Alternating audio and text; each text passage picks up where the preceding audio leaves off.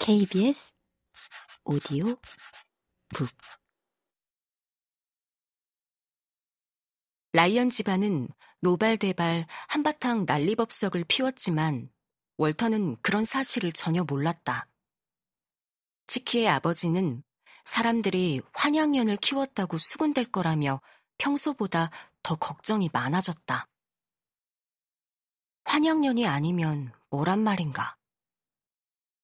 치키의 어머니는 평소보다 더 피곤하고 더 실망한 듯 보였고, 자신이 어떻게 잘못 키웠길래 치키가 그 모양이 되었는지는 하느님과 성모님만 알 거라고 했다.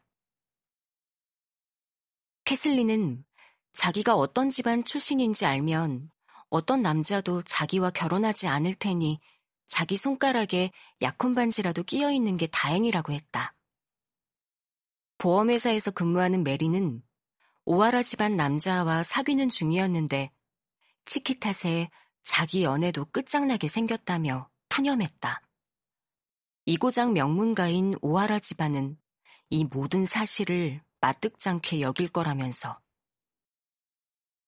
남동생 브라이언은 고개를 숙인 채 아무 말도 하지 않았다. 치키가 어떻게 생각하는지 묻자 브라이언은 아무 생각도 없다고 했다. 자기는 생각할 여유가 없다면서. 치키의 친구들, 편물 공장에서 같이 일하는 패기와 CD 자매의 집에서 가정부로 일하는 눌라는 이번 일이 지금껏 들어본 사건들 중 가장 흥미진진하고 무모하다며 루르드로 수학여행을 갔을 때 여권을 미리 만들어뒀던 것이 신통하지 않느냐고 했다. 월터 스타는 뉴욕에 가게 되면 자신의 친구들과 같이 지낼 거라고 했다. 지금 다니는 로스쿨은 적성에 맞지 않아 그만둘 거라고 했다. 인생이 여러 개면 뭐 그래도 좋겠지만 인생은 하나뿐이니 법이나 공부하면서 허비할 수는 없다고.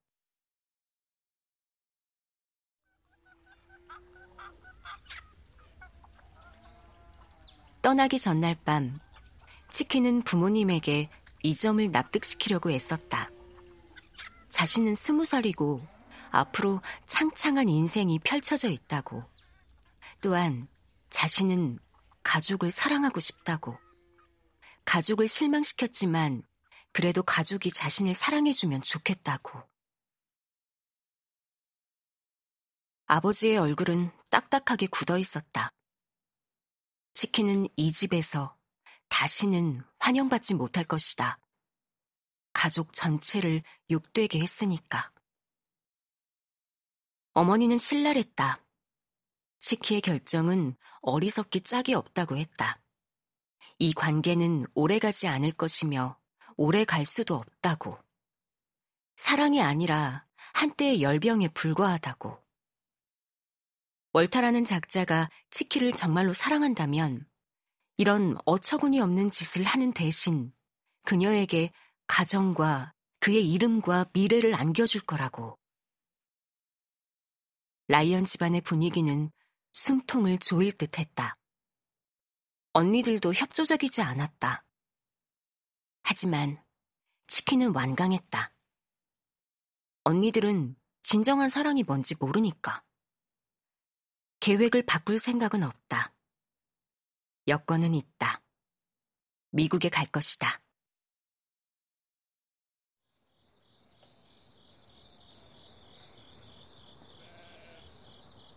잘 살라고 빌어줘. 떠나기 전날 밤, 치키가 간곡히 부탁했지만 가족들은 외면했다. 이렇게 냉대받은 기억을 품고 떠나지는 않게 해주세요. 치키의 얼굴에 눈물이 주르륵 흘러내렸다. 어머니는 한숨을 푹 쉬었다. 우리가 가서 행복하게 살아 라고 말한다면 그게 바로 냉대야. 우리는 너를 위해 최선을 다하려는 거야. 네가 최선의 인생을 살 수 있게 도와주려는 거야. 이건 사랑이 아니야. 그저 지나가는 열병이야. 축복은 해줄 수 없어. 널 기다리는 건 행복이 아니니까. 그렇지 않은 척 해봤자 소용없어. 그래서 치킨은 축복도 받지 못한 채 떠났다.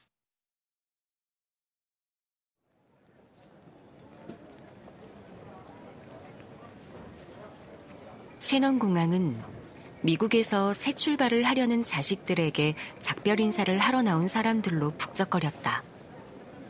치키에게 작별 인사를 하러 나온 사람은 없었지만 치키와 월터는 신경 쓰지 않았다. 그들 앞에는 그들의 인생이 통째로 기다리고 있었다. 규칙도 없었고 이웃이나 친지를 기쁘게 해주려고 의무를 다할 필요도 없었다.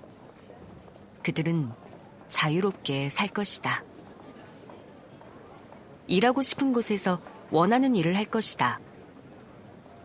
타인의 기대를 만족시키려고 애쓸 필요도 없었다. 치키의 경우 돈 많은 농부와 결혼할 필요가 없고 월터는 가족의 뜻대로 인류 법률가가 될 필요가 없었다. 브루클린에 있는 큰 아파트에서 월터의 친구들이 그들을 반겨줄 것이다. 다정하고 낙천적인 젊은이들.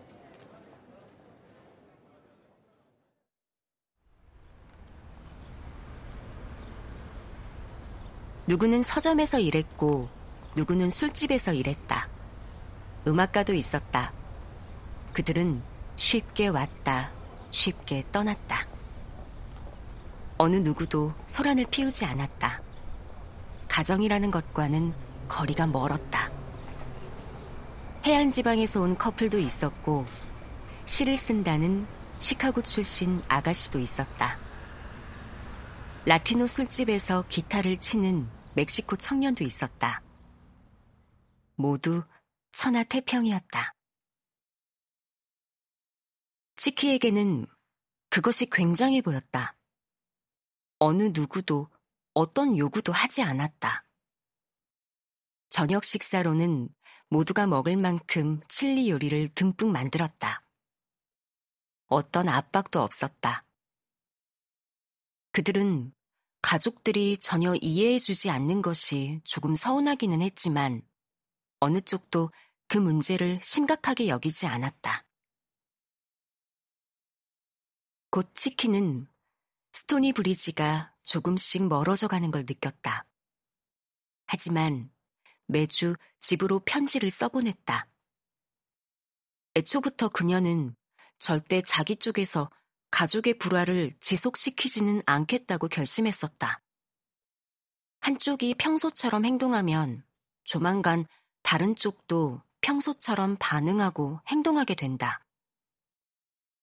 그녀는 몇몇 친구들을 통해 이런저런 고향 소식을 전해들었다. 패기와 눌라가 편지로 고향 소식을 전해주었다. 어느 모로 보나 크게 변한 건 없어 보였다.